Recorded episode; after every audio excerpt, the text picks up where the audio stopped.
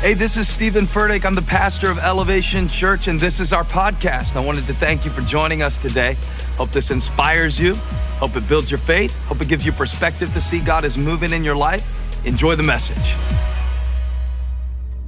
I don't know what it's been like for you in the last year as we've all been like renegotiating our lives. Not negotiating with God, but just trying to figure out where our life is pointed. And uh, just bring it down just a moment. There may be a lot of you who are going through something that's very disorienting, and that, that may be very negative. There may be some of you that are going through something, and it's actually been a positive change for you. And one thing that I know for all of us is that uh, we don't always get the chance to brace for impact when changes come in our life, positive or negative. And that's, that's what makes it really challenging. So I want everybody in this room to stand. And if you're able, right where you are, I want you to stand. And I want to read my scripture for today because I'm so excited what God gave me for us to, uh, to study together for our Bible lesson. The scripture is Acts chapter 3, verses 1 through 16. And I'll give you a moment to find that. And just be open. Just be open. And be attentive. And be respectful. God doesn't waste words. So, you know, really value what He gives you today. He might say one thing that changes everything. I'm just telling you, I've, I've had that experience before. And sometimes it wasn't even when I was looking for some dramatic thing from God. And just whack, thud, kapow, like the comic book used to say. Acts chapter 3, verse 1. One day, Peter and John were going up to the temple at the time of prayer, three in the afternoon. Now, a man who was lame from birth was being carried to the temple gate called Beautiful, where he was put every day to beg from those going into the temple courts. When he saw Peter and John about to enter, he asked them for money. Peter looked straight at him, as did John. Then Peter said, Look at us. So the man gave them his attention, expecting to get something from them. Then Peter said, Silver or gold I do not have, but what I do have I give you. In the name of Jesus Christ of Nazareth, walk. And verse 7 says that Peter took him by the right hand, helped him up, and instantly the man's feet and ankles became strong. He jumped to his feet and began to walk. Then he went with them into the temple courts, walking and jumping and praising God. And when all the people saw him walking, praising God, they recognized him as the same man who used to sit begging at the temple gate called Beautiful. And they were filled with wonder and amazement at what had happened to him. While the man held on to Peter and John, all the people were astonished and came running to the place called Solomon's colonnade, came running to them in the place called Solomon's colonnade. And when Peter saw this, he said to them, Fellow Israelites, why does this surprise you? Why you stare at us? As if by our own power or godliness we had made this man walk. The God of Abraham, Isaac, and Jacob, the God of our fathers, has glorified his servant Jesus. You handed him over to be killed, and you disowned him before Pilate, though he had decided to let him go. You disowned the holy and righteous one and asked that a murderer be released to you. You killed the author of life, but God raised him from the dead. We are witnesses of this. By faith in the name of Jesus, this man whom you see and know was made strong. It is Jesus' name and the faith that comes through him. Thank you, Lord. That has completely healed him, as you can all see. I'm going to tell you my title. It's going to be a controversial one, but I want you to shout it at the top of your lungs. It's only a one word title. Look at somebody next to you and say, Surprise! Surprise. Be seated. Surprise! I was watching your reaction to that. I wish I could see you. You like surprises? Raise your hand in the chat if you like surprises. Raise your hand in the room if you like surprises. See, I like surprises that I like. Is that fair enough? I like surprises that I like. If you like surprises, raise your hand in the chat. Yeah. You don't like to, to be surprised, just shoot your hand up real quick. Just real quick. Y'all raised it slow because you don't like anything surprising, even the raising of your own hand. It's like your brain was managing the speed of your hand. You're like, we're going to go up now in response to the preacher's question. One of my best friends is named Craig Groeschel. He pastors a church in Oklahoma. Of course, you know him. He's been here a million times. I look up to him uh, so much, but a few years ago, I thought he was too stressed out, so I went to go see him. But I wanted to surprise him. Reason I wanted to surprise him is because he is such a control freak. And I didn't ask his permission to share this illustration. I'll ask forgiveness afterwards. because I knew if I said, Can I come? He'd go, oh, I got this, I got that, I got the other, blah, blah, blah. And the, I got to preach for 75 million people out there in Russia. Things like this that he does. And so I said, uh, You know, I got to drink a protein shake, I got to bench press 700 pounds. He's just so efficient. And so I was like, I'll just go. So uh, Jessica Mitchell on, on our staff, she reached out to uh, the assistant that worked in his office and just shared that we were coming, but don't tell him. So I go on the uh, airplane. It's something that we used to do for those of you that are watching this in the year 2021. And then when I got there, the gentleman that picked me up from the airport that was on his staff, I said, Where are you going to sneak me in? He goes, Uh, well, uh, he kind of knows you're coming. I said, Well, how does he know I'm coming? They said, Well, we told him.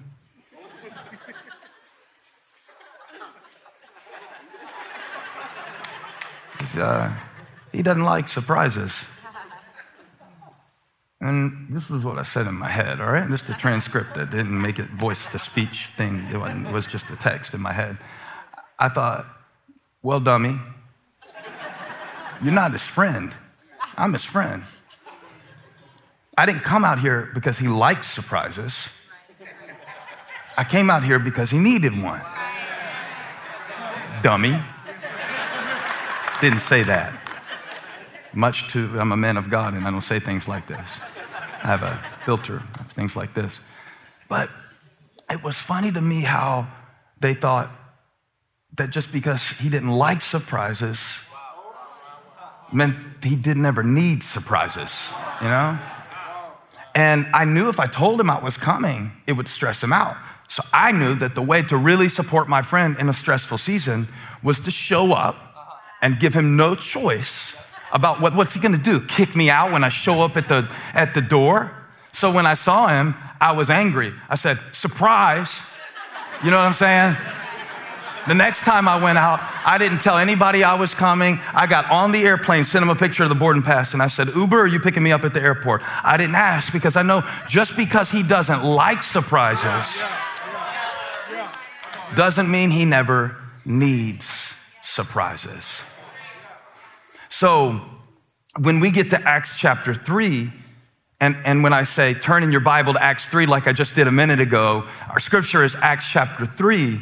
There are many people who listen to me preach who are like, okay, Genesis, Exodus, Leviticus, Numbers, Deuteronomy, uh, Joshua, Judges. Whoa, I'm not seeing Acts, Acts, Acts, Acts. This is going to be a good one. Is this about like a battle? Acts? Uh, going to be, you know?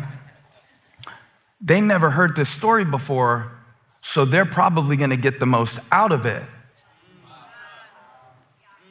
The people that will have a hard time hearing this with their heart are the people who know it in their head.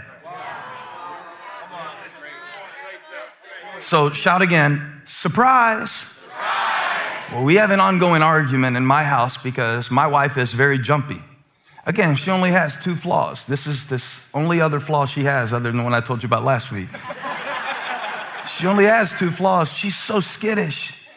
And it, it angers me to no end because I have to walk around my house like some sort of secret ninja.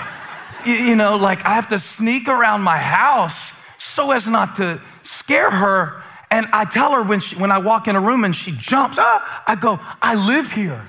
Am I allowed to live here? It's so uncomfortable, like having to sneak around like the burglar in the house that I bought. Love you, Hollyana. But it's just weird. I live here. I live here. I live here and I can't just move around and do what I want to do. So, of course, the, the parallel is that a lot of times in church, when God actually shows up, we, we kind of act like we didn't expect it to begin with. And, and I'll show you this in the text from the, the teachers of the law and the Sadducees and the temple guard, because when Peter did a miracle, they threw him in prison. That's what happens in this text. But before we get to that, let me back all the way up to the beginning because there are several surprises in this passage that, that may not be apparent to the naked eye. First of all, you might be surprised to see Peter and John hanging out together to begin with. You might be surprised that they would get along because they are completely different. They are completely different. And our expectation is that God is going to uh, bring people into our life that are similar to us.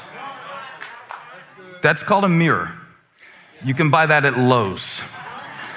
You don't need people in your life that always just reflect back at you your same exact preferences and prejudices, reinforcing your biases.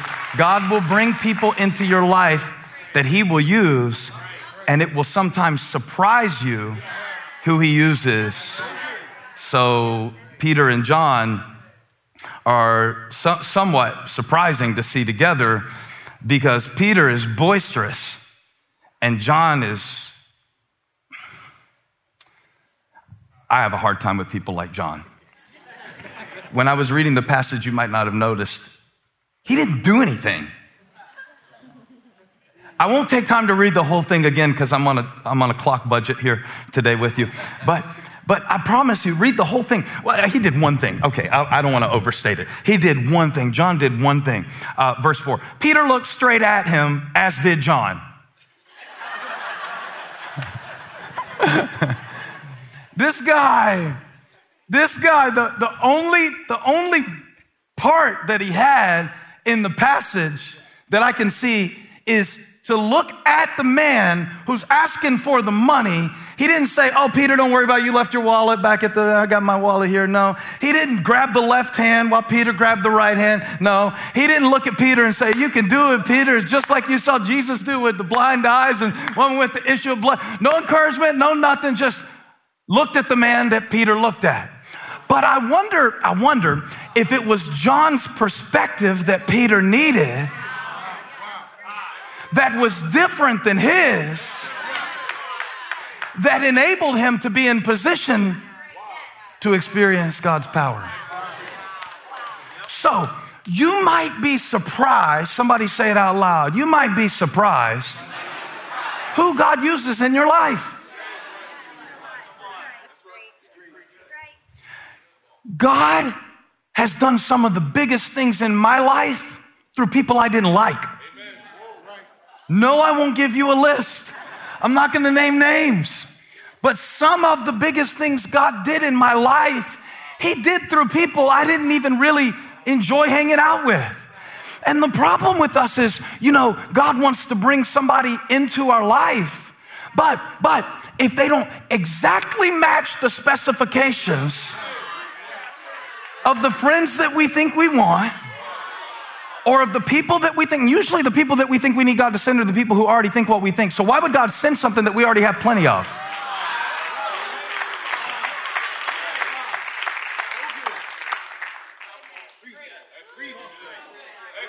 Peter and John. I was surprised they were still hanging out because they were so competitive. They, they, they have a history, you know. Peter and John, they were partners in a fishing business and they became fishers of men with Jesus. And they had some adventures together, they had history together. Peter and John uh, not only ran to the tomb together, And check this out how different their perspectives are, and how God can give you a person that has a different perspective than you in order to help you see something that you would have been tempted maybe to just like, you would have completely missed it. When they got to the tomb and it was empty, they were surprised. Why were they surprised? He spent, Jesus spent, well, I guess a dead man rising from the grave is surprising. But after all they've seen him do, I know it's kind of obvious, but this is exactly what he said he would do. So when the stone was rolled away, when they got there on Sunday, they were shocked by it. When the women came back, because the women had the ability to believe something that the men couldn't believe, and I don't know if that says anything about how God uses sometimes, you know, people, whatever, whatever, whatever. But the men were like the official disciples, but the women were the ones who went to the tomb.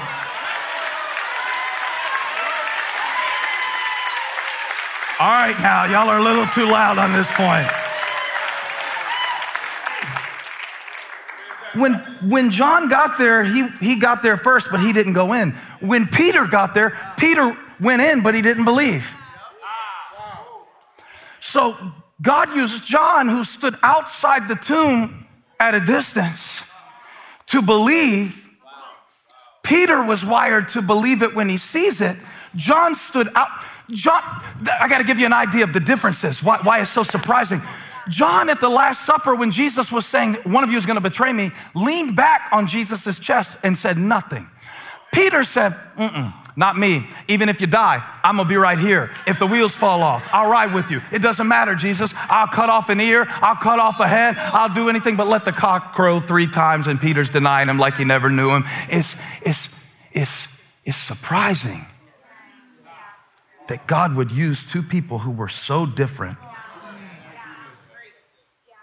and use them to do something so amazing as perform the first miracle since the birth of the church that we witness in the book of Acts. Peter and John together. If you are more like John than Peter, that's okay. It will shock you.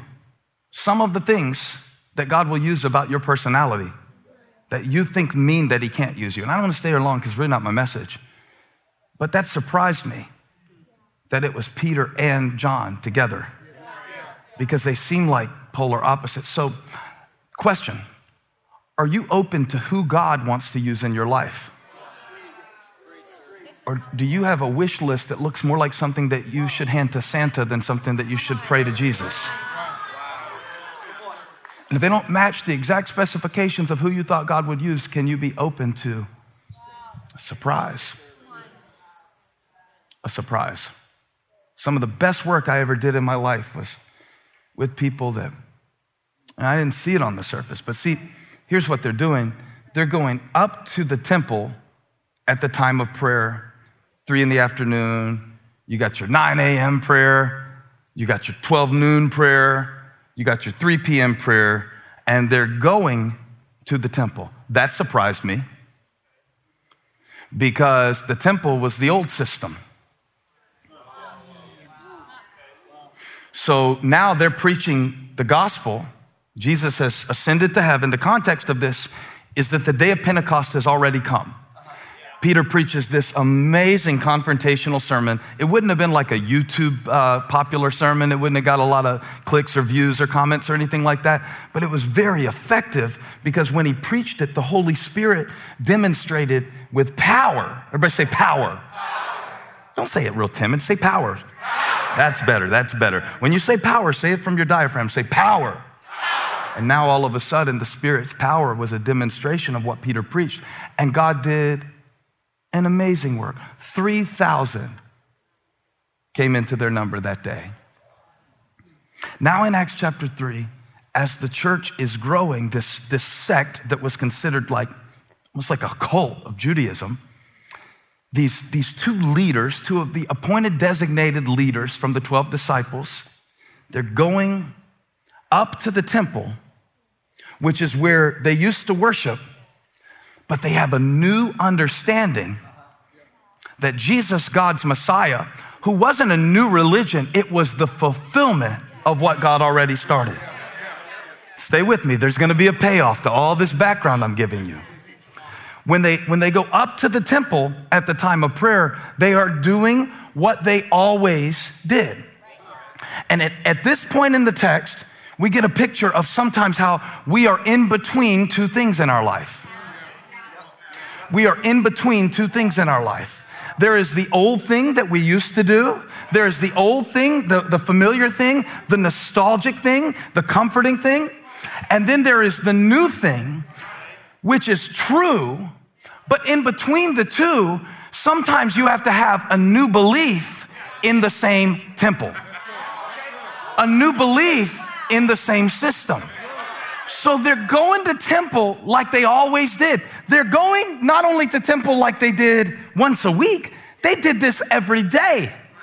In the Jewish culture, it would not be unusual to hit all three prayer services. You might have been there at 9 and 12 and 3.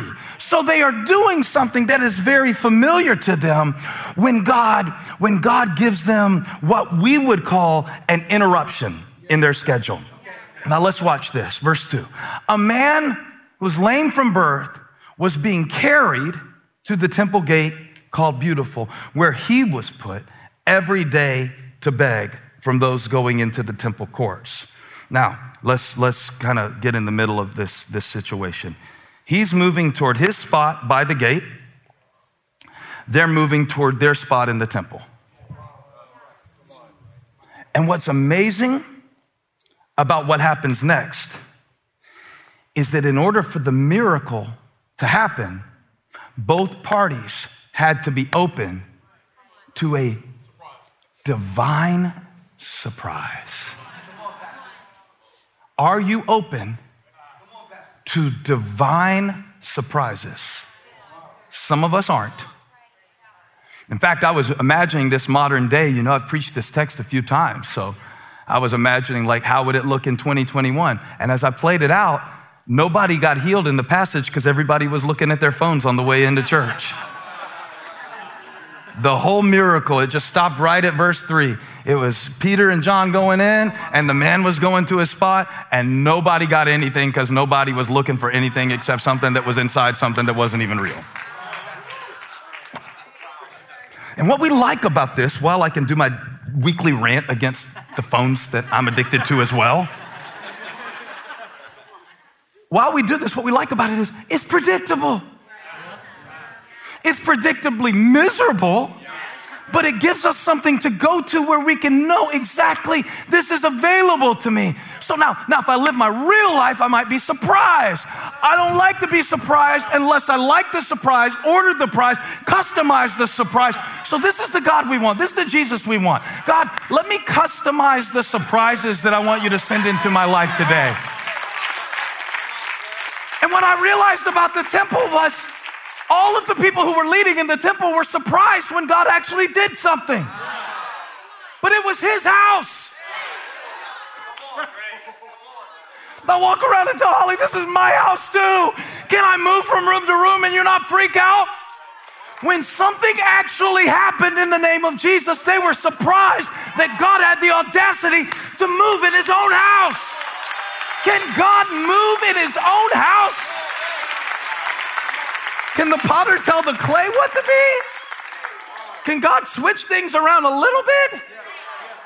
Can God give you a blue one instead of a red one? I mean, can we start small? Some of us just don't like any surprises, so we structure God right out of our prayer life. Peter, probably, Peter probably wouldn't have stopped to see the man if it hadn't been for quiet John. And the man probably would not have received his healing. No, he definitely wouldn't have received it if he insisted on getting what he asked for in the first place. Now, here's why this matters to you. Because right now, you are in the process of, if I can put it this way, you are trying to decide whether to embrace what life has surprised you with or fight it. just like this man. He was paralyzed from birth. Side note, you are not stuck with what you are born as. Right, right. Jesus is bigger than your genetics. Side note, the man in this passage was 40 years old. So now, what we're about to see happen is God is going to give this man something that he gave up on a long time ago. And I know what that feels like because the longer that you live, the less surprisable you become. Right? You, you start out when you're like, I don't know, I was 25 years old as a pastor, and I would see, see something, I'd be like, they would never betray me. I hadn't said that in a while, right? Or I'll say, I don't want to make it all negative. I would say something like, well, I could never change this habit. And then I did. I did. You won't believe this. I do two leg days a week now in the gym. Y'all give it up. That's a big deal. Now, I like this man. I am 41 years old.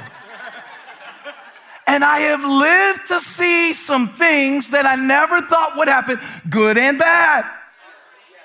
I told Buck when, when he started training me when I was 28, I said, I don't do legs. Just like my mom has this thing I don't merge. I don't merge.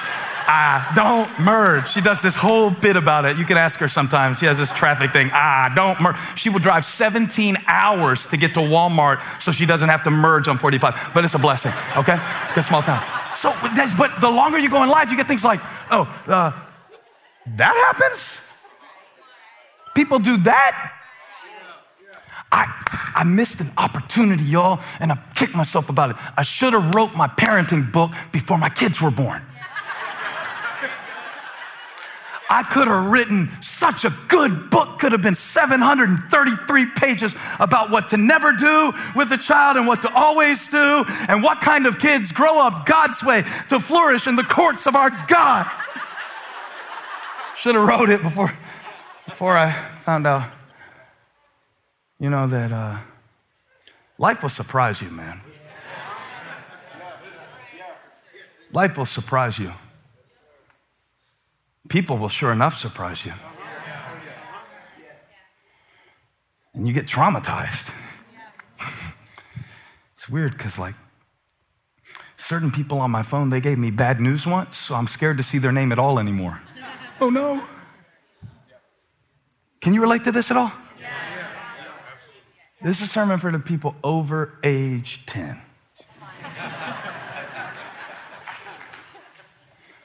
and then you become less surprisable. You become more cynical. You become more jaded. You call it discerning, but that doesn't change what it is.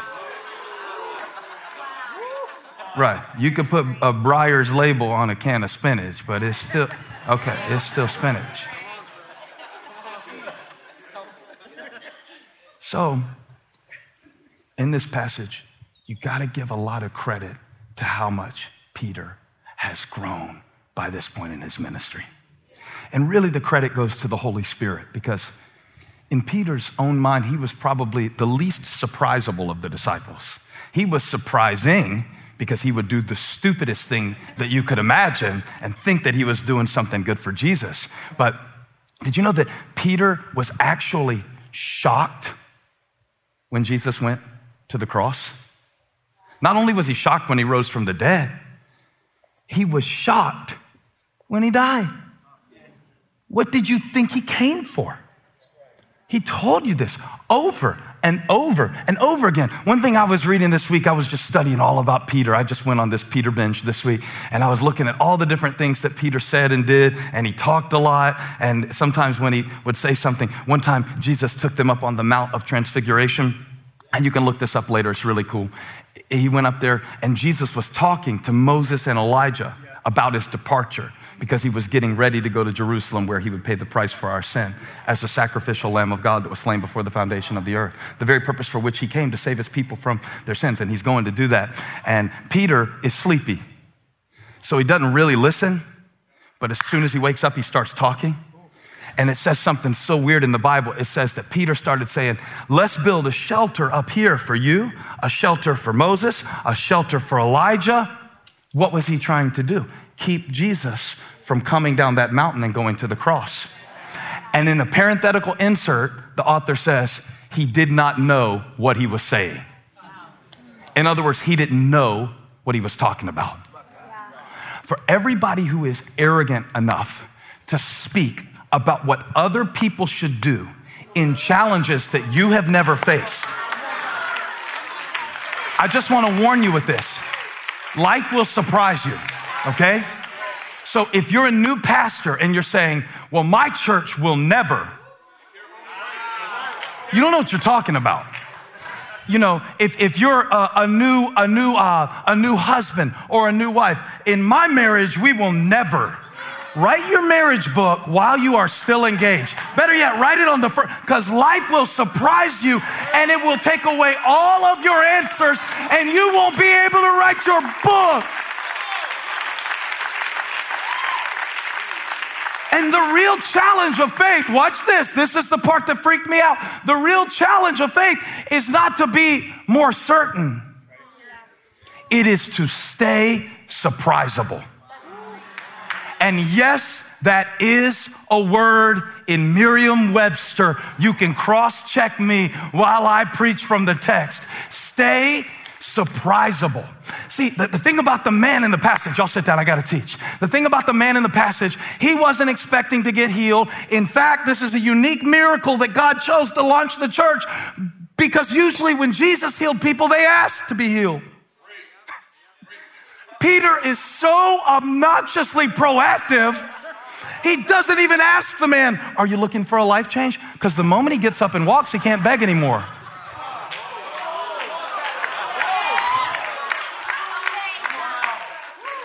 We don't think about this stuff in, in the Bible. Like the man jumps up and walks. Now what? If he's gonna do this miracle in a considerate way for all interested parties, he should say something like this Hey, man, about this time next week, I'm gonna come by. I got something for you. I got the name of Jesus. I served under, yeah, you heard about him? Yeah, yeah, rose from death. What he's gonna do, just like he got up out of the grave, you're gonna get up out of here. But you wanna line some stuff up before I come back. Because, like, who dropped you off today? Your friends? Well, they're not gonna be able to take you home. No, no, no. Peter, Peter has spent three years, you gotta remember this. He spent three years apprenticing under the Savior who specializes in surprises. Oh, you didn't know that? No, Jesus Christ is the same yesterday, today, and forever. He's stable. That's right. You can count on him. He won't change, he won't leave you. But he's surprising. And there's nothing in the text that indicates that the disciples liked it.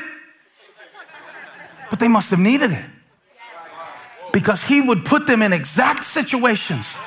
I wonder, I wonder who, who, who's there right now. He put them in exact situations where he could have given them some notice. Like, watch this. He's God.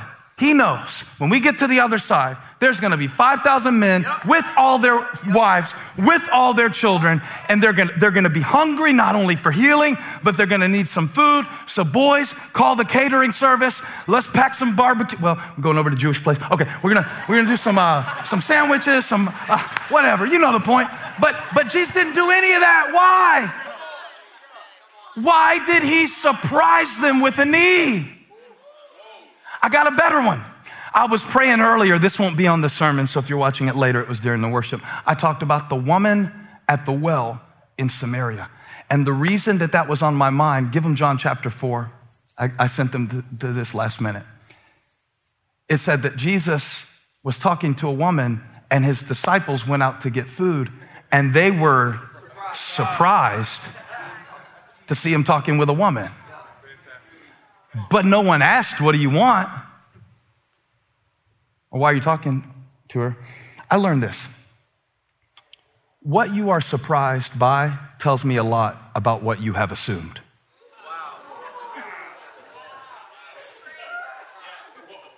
What surprises you tells me what you assumed. I had a series of experiences. I wanted to tell you about this the other day. I was writing music with somebody, and they said something that at first I thought was a compliment. And I thought, after I thought about it, I was like, I don't think that was a compliment. They said, I'm so surprised you're so creative.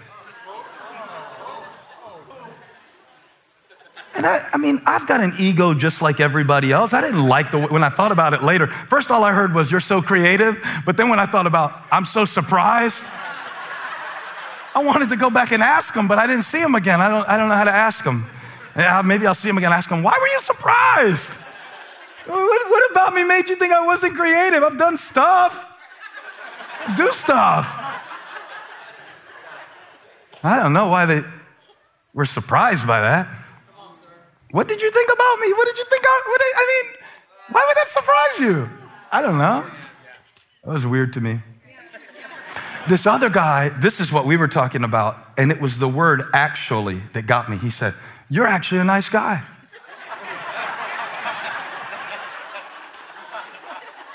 I said, that, that. Just pray for people, you know? It was the word actually that got me. It's like, against all odds. I expected the exact opposite. He expected to get something from them, but his assumption was that what they had to offer was money. They went to church expecting to pray. Neither party was expecting a miracle. Can God surprise you? Or do you assume so much about Him? Like, sometimes we're surprised that God is actually a good God because we assumed that what we heard about Him growing up, like in some churches, I'm just being honest, in some pulpits, God turns out to be the pettiest character in the whole story. So then to actually find out that he is who he said he is, the God of Abraham, the God of Isaac, God of Jacob, the God of his covenant abounding in love to a thousand generations, we can imagine that we're actually surprised to see the face of Christ that he would talk with a woman that others would ostracize because we assumed that we knew what he was. You know what you're surprised by tells me a lot of what you've assumed to begin with.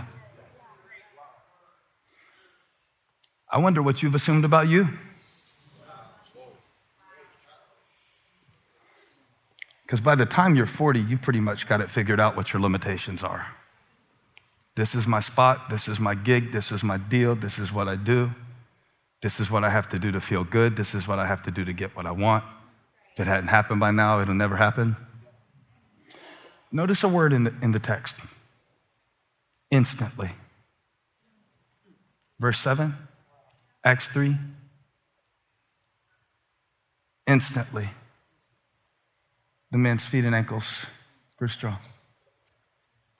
You mean to tell me that what was four decades in the making that had crippled the man and limited him was undone instantly? Don't misunderstand what I'm about to tell you because I'll balance it too. But, but hear this it can change like that.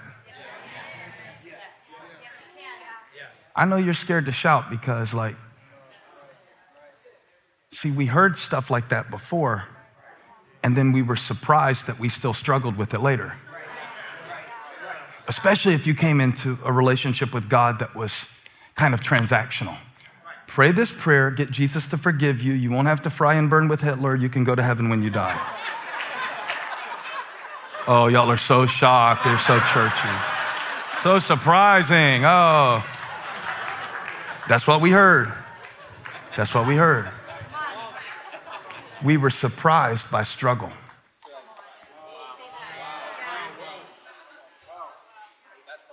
So you nail your sins to the cross. Like I went to this youth camp one time. We actually wrote out our sins.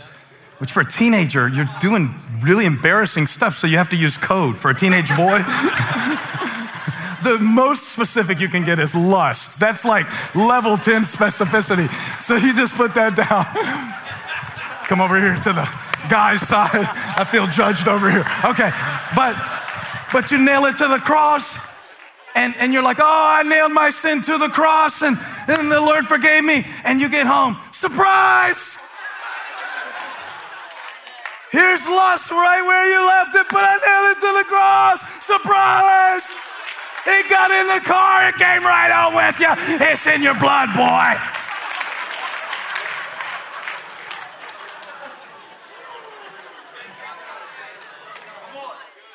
expecting to get something from him. And Peter said, Watch this silver and gold I don't have, but what I have I give you. The Lord told me to tell you, you don't know your own strength. You don't know your own strength because you always stop at your weakness. You don't know your own strength. I, I, saw Graham try to wrestle Holly the other day. She says, Stop. You don't know your own strength. You're going to hurt me. You don't know how strong you are. You're to hurt me. And I walked in. I said, Boy, you want to wrestle somebody? Let's wrestle. Yeah? Um, I thought about myself. I thought, if I'm Peter and the guy asks me for money and I don't have it, I'm probably just to say, Silver and gold have I none. I'm going to church. It was what he said next. It was what he said next that demonstrated the power of the gospel. It was what he said next. Like, he, he was surprised that this guy cut him off at the temple gate. He didn't expect to see this man. God wasn't. I mean, how strategic is God? of all the people going to church at 3 p.m. that day. First of all, maybe, maybe Peter missed the 12 p.m., so he'd be at the 3 p.m. You ever think about how God works things out in your life? Like you don't see these things, they seem coincidental, but they're really connected. And so this man's being carried at the time that they are carrying something. What they are carrying is going to keep him from ever having to be carried again at the same time. Coincidence?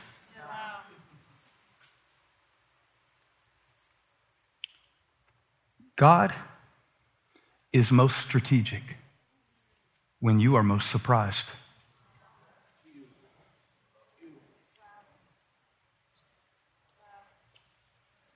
They could have gone to church and prayed. That would have been exactly what they expected.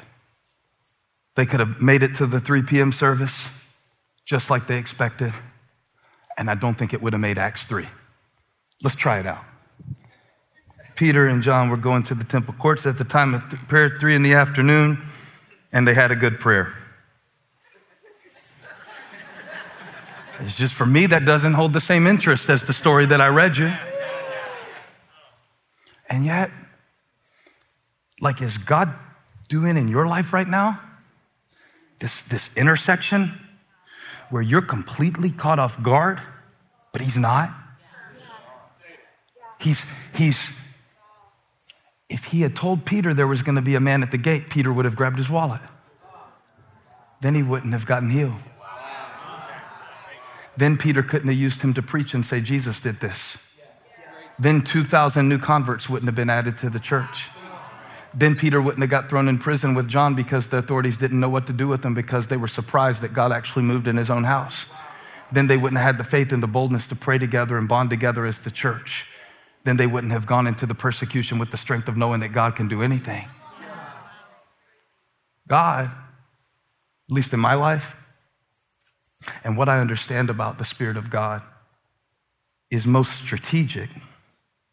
That this man is coming up to his spot at this time.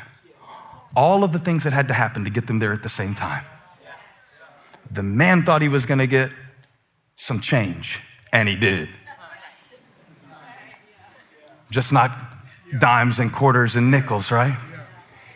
I hadn't, I hadn't studied this, but uh, do they still have a change shortage? When the pandemic started, you couldn't get change in a, in a restaurant or in a store. Church has had the same problem for years.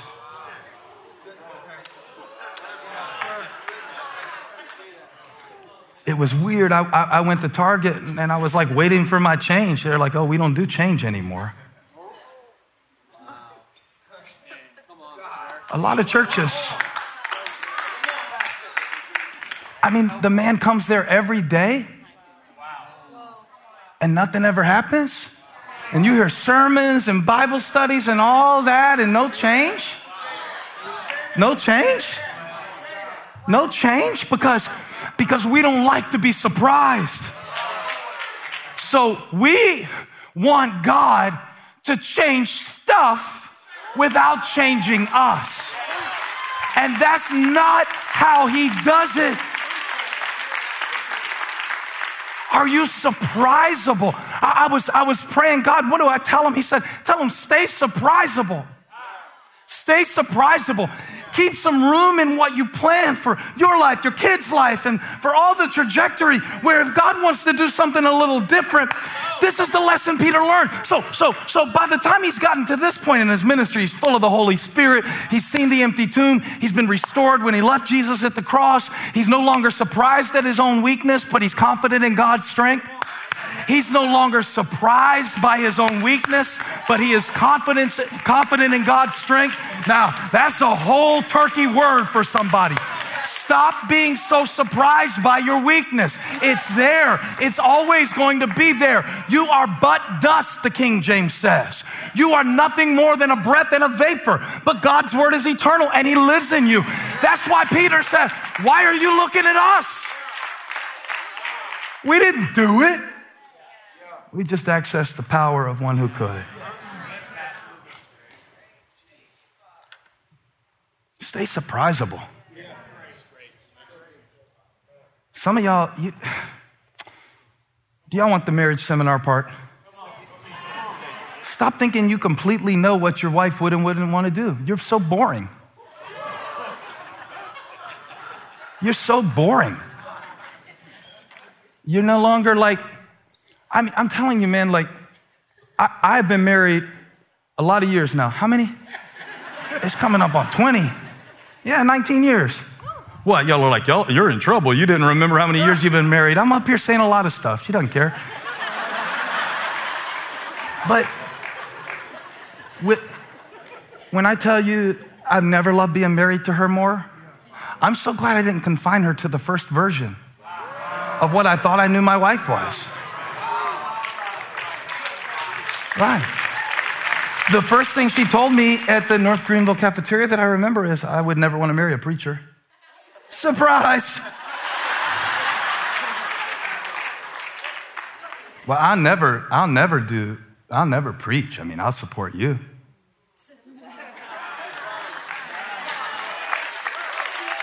She's good, right? She's good, right?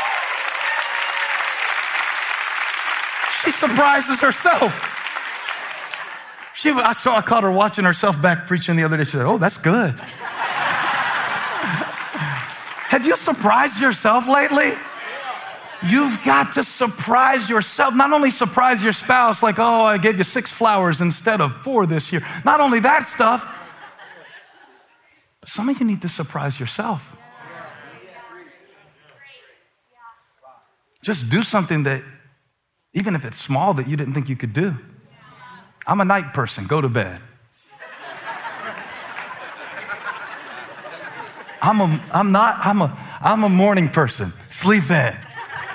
You know what I mean? Just like, ah, wild and crazy. I'm shocking. I normally get it grilled. I'm gonna get it fried. Ah, I'm full of surprises. I'm crazy. Right?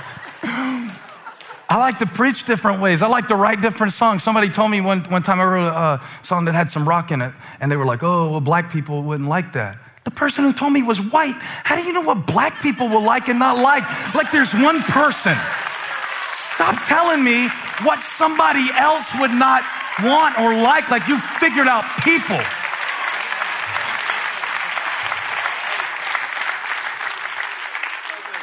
I told a man one time, I said, we couldn't have video campuses. And the only way my preaching works is if the people are in a room with me while I'm preaching. Surprise! One day I walked in and nobody was allowed to come to church a year ago, and all I had was a thing I didn't think I could do. Surprise! It worked! You might be surprised.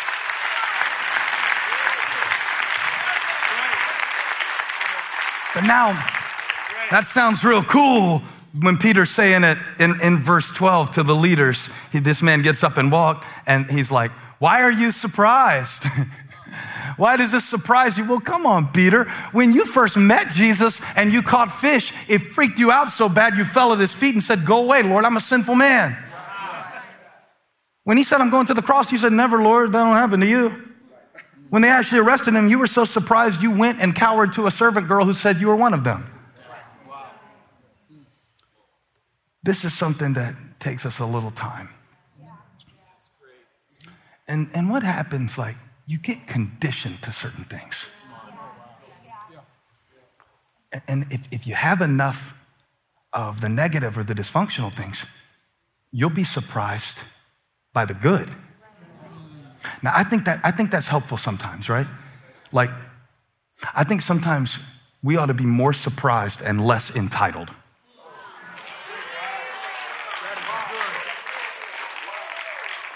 When Rick Bowling first gave me a bonus check, he said, You're getting a Christmas bonus, the first church I worked at. I hugged him. I bear hugged him. The amount of money today, it was so small compared to what things are today, it wouldn't register like that. I wouldn't hug him. I'd be like, Thanks, man.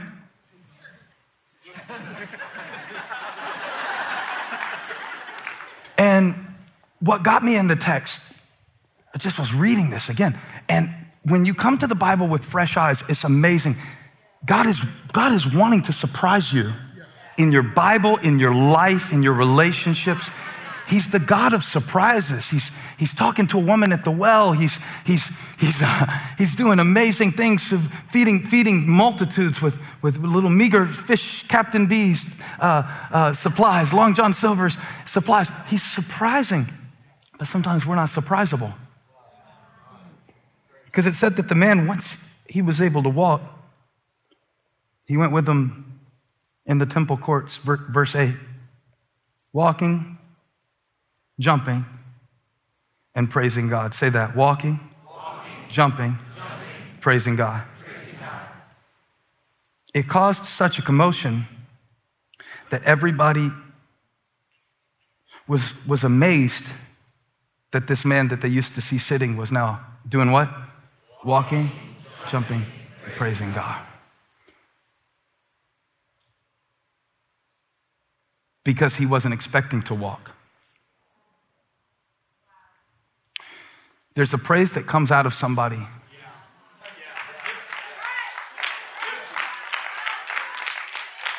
who hasn't learned yet to take God's gifts for granted. How many people went to the temple that day? Why weren't they jumping? Because when you've always been able to walk,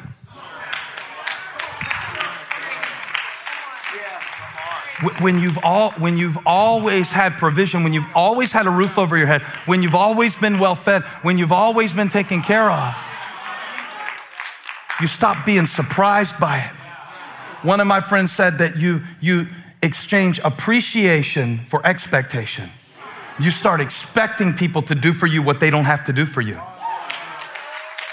And that is very dangerous. So every time I preach, I'm kind of surprised that God actually uses me. And I think that's good. I don't ever want to get to the point where I'm like, well, I mean, I know my Bible. Of course, God used me. I mean, whatever. I'm anointed. I'm appointed. No, I want to stay surprised. I want to stay surprised. Like every once in a while, I just want to take a deep breath and be like, oh, that was like a premium breath. I know you can't walk around all the time just praising God for every breath and being, you know, skipping through Walmart and things like this. I'm not, I'm not talking about being weird. Right? But there is a lesson in the fact that of everybody who walked into the temple that day, the one who had never walked before, his feet barely touched the ground. When you first got certain blessings from God, when you first started being used by God, when you first got on elevation staff, your feet barely touched the ground.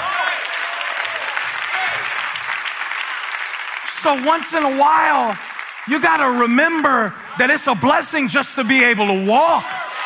I mean, it's a blessing just to see another day. It's a blessing just to survive.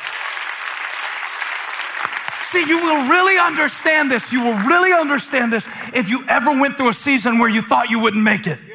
And if you haven't had that season, you won't understand. But if you had a season where you were living off of alms, where you were begging for something to make it to the next day, but He got you up, snatched you up, His mighty hand, His right hand, His hand of authority. If the name of Jesus came to you in your begging place, you know what it means to jump. You know why we call the church elevation. You know why we praise Him. You know why we smile with all of our teeth, clothed in our right mind. Blessed to be in the number one more day. Stay amazed. Stay surprised. Jump every once in a while. Every once in a while. You don't have to jump everywhere, but every once in a while, just, just jump. Just jump. Just jump for joy. Every once in a while, just appreciate the fact that the lame will leap like a deer and that God did that for me. And you've always been able to walk, you can't really appreciate it because you stop being surprised. God wants to surprise you. He does this in strategic ways. And God is never more strategic than when you are most surprised. Peter had no plan to preach that day. And he preached a sermon so powerful because God planted somebody at the gate. Surprise. Surprise. Now, later in his life, he gives us a perspective in 1 Peter 4. He says that just like God surprises you with great gifts and opportunities, right? He said, Dear friends, don't be surprised at the fiery trial. This is First Peter. This is the same guy he kind of has this thing. He's like, Why are you surprised that God is healing this man? This is what Jesus came to do. You should know it more than anyone. You recognize the man, but you didn't recognize the Messiah. So you are surprised when God actually shows up because it does not look like what you put on your list. Are you there right now in your life? He said, Don't be surprised by the favor, don't be surprised by the fire. Don't be surprised when God strengthens you. That's what He's there for. He gave you His Spirit. Don't be surprised when you struggle. And above all else, don't let your struggle keep you from accessing your strength.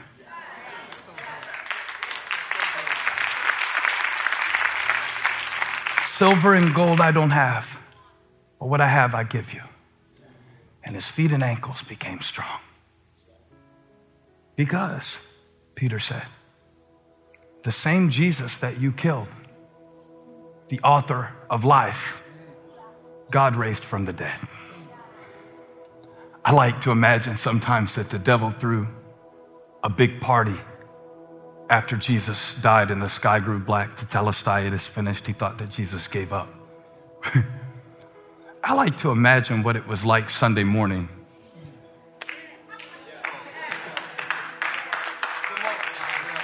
with when he was standing there with the keys of death, hell, and the grave. Surprise. Surprise. I want you to stand up right where you are. And I want you to throw your arms out just like this and tell the devil, surprise. surprise. You hit me with your best shot. You formed every weapon against me. You thought you killed my confidence by having people reject me, but surprise. You thought I would die in the valley of the shadow of death. You thought I would curse God and die, but surprise. You thought it was gonna be the end of me. You thought you picked my marriage apart. You thought you snatched my kid. You thought getting him on drugs would get me to stop praying for him, but surprise. Because it's about to backfire. Because the same man that sat there begging was the one that started a revival in Jerusalem. Surprise! Surprise. You're stronger than you thought you were. Surprise! Didn't kill you, made you better. Surprise! You weren't ready for it, but it's here. Surprise! And into the hands of the God of surprises, you have the opportunity now to place all of your uncertainty and all of your insecurity. God said, I want to surprise you. Every once in a while, when I get overwhelmed by too many choices, I'll tell Holly, or if it's a leadership thing, I'll tell one of my staff, just surprise me. I don't even want to choose. I don't know what to choose. There's just too many options. Just surprise me. Holly will say, uh, You want this to eat, or that to eat, or the other to eat? I'll be like, Just surprise me. I thought, what a great prayer to pray to God for all of us.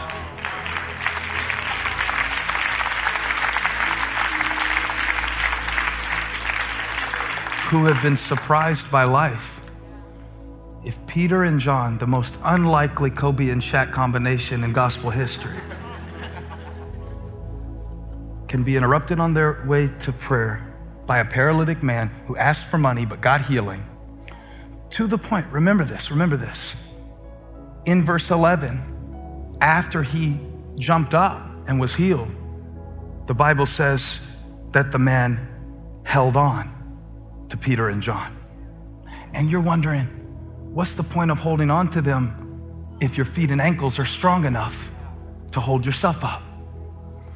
It's because he wasn't ready for this. And You weren't either. And God knows that. So when you get to that place, you know, where you say, this is something I never saw myself doing, this is something I never saw myself dealing with, just turn your palms to your Father like this and say, Surprise me, God. I want you to walk in the confidence this week like, like Peter learned to walk in. He didn't get it at first. We, we don't get it at first. But to know that when I'm most surprised, God is most strategic. Let's get this in our spirits. God said you need to have a surprisable spirit. You need, you need to not get so cynical about things that you just write everything off and push everything away, and just in the name of being guarded, you miss God. So say this God is most strategic when I am most surprised. So, Lord, I'm praying today for those who are in a surprise me season. Not that they would like it, maybe we need it. Maybe we need it. I'm not asking for something bad to happen to me or anybody else. I like the good surprises, God, and I want all of those. But even for the thing that I didn't ask you to do, like the man in this passage, Help me to reach out and take hold of what you brought me. Surprise me, God. Surprise me with the facet of your goodness and provision I didn't see this week. Surprise me. Because I'm too overwhelmed. I don't know this way, that way. I don't know. We don't know anymore. The menu's too big. The world's too complicated. The inputs are too great. The noise is too loud. So, surprise us. May we be filled with wonder and amazement. May people barely recognize us this time next year. May we leap for joy when we think about all of the things that you've done for us. God, some of us have been sitting at a gate so long, but you are trying to make us a gate for something that you want to release. Surprise us, use us. God, would you use us to surprise somebody else? Somebody who wasn't expecting their day to be made. We just, we come around this idea why are you surprised by this? We're not surprised by suffering, but we are expectant of glory. We are resurrection people. We give you praise in this moment. In Jesus' name. I just want to take a moment and tell you one more thing. I know I preached a long time, but just with me one more minute. God did the greatest thing in Acts chapter 3 at the gate, not in the church service. I don't want you to limit your experience of God's presence just to sitting and listening to a message, you know? I want you to expect God to surprise you this week. Expect God to surprise you with opportunities. Expect God to surprise you with maybe some challenges that He gives you to make you stronger. Expect him to surprise you with some blessings, some people to be good to you, just strength and joy and peace that you didn't even know where it comes from, but you know who it comes from. I'm praying for you for God to surprise you this week. I'm very, very grateful. I don't count it lightly, the privilege to minister God's word to you and uh, stay surprisable. God has amazing things in store for you. Thank you for subscribing and we appreciate you and love you so much. Till next time.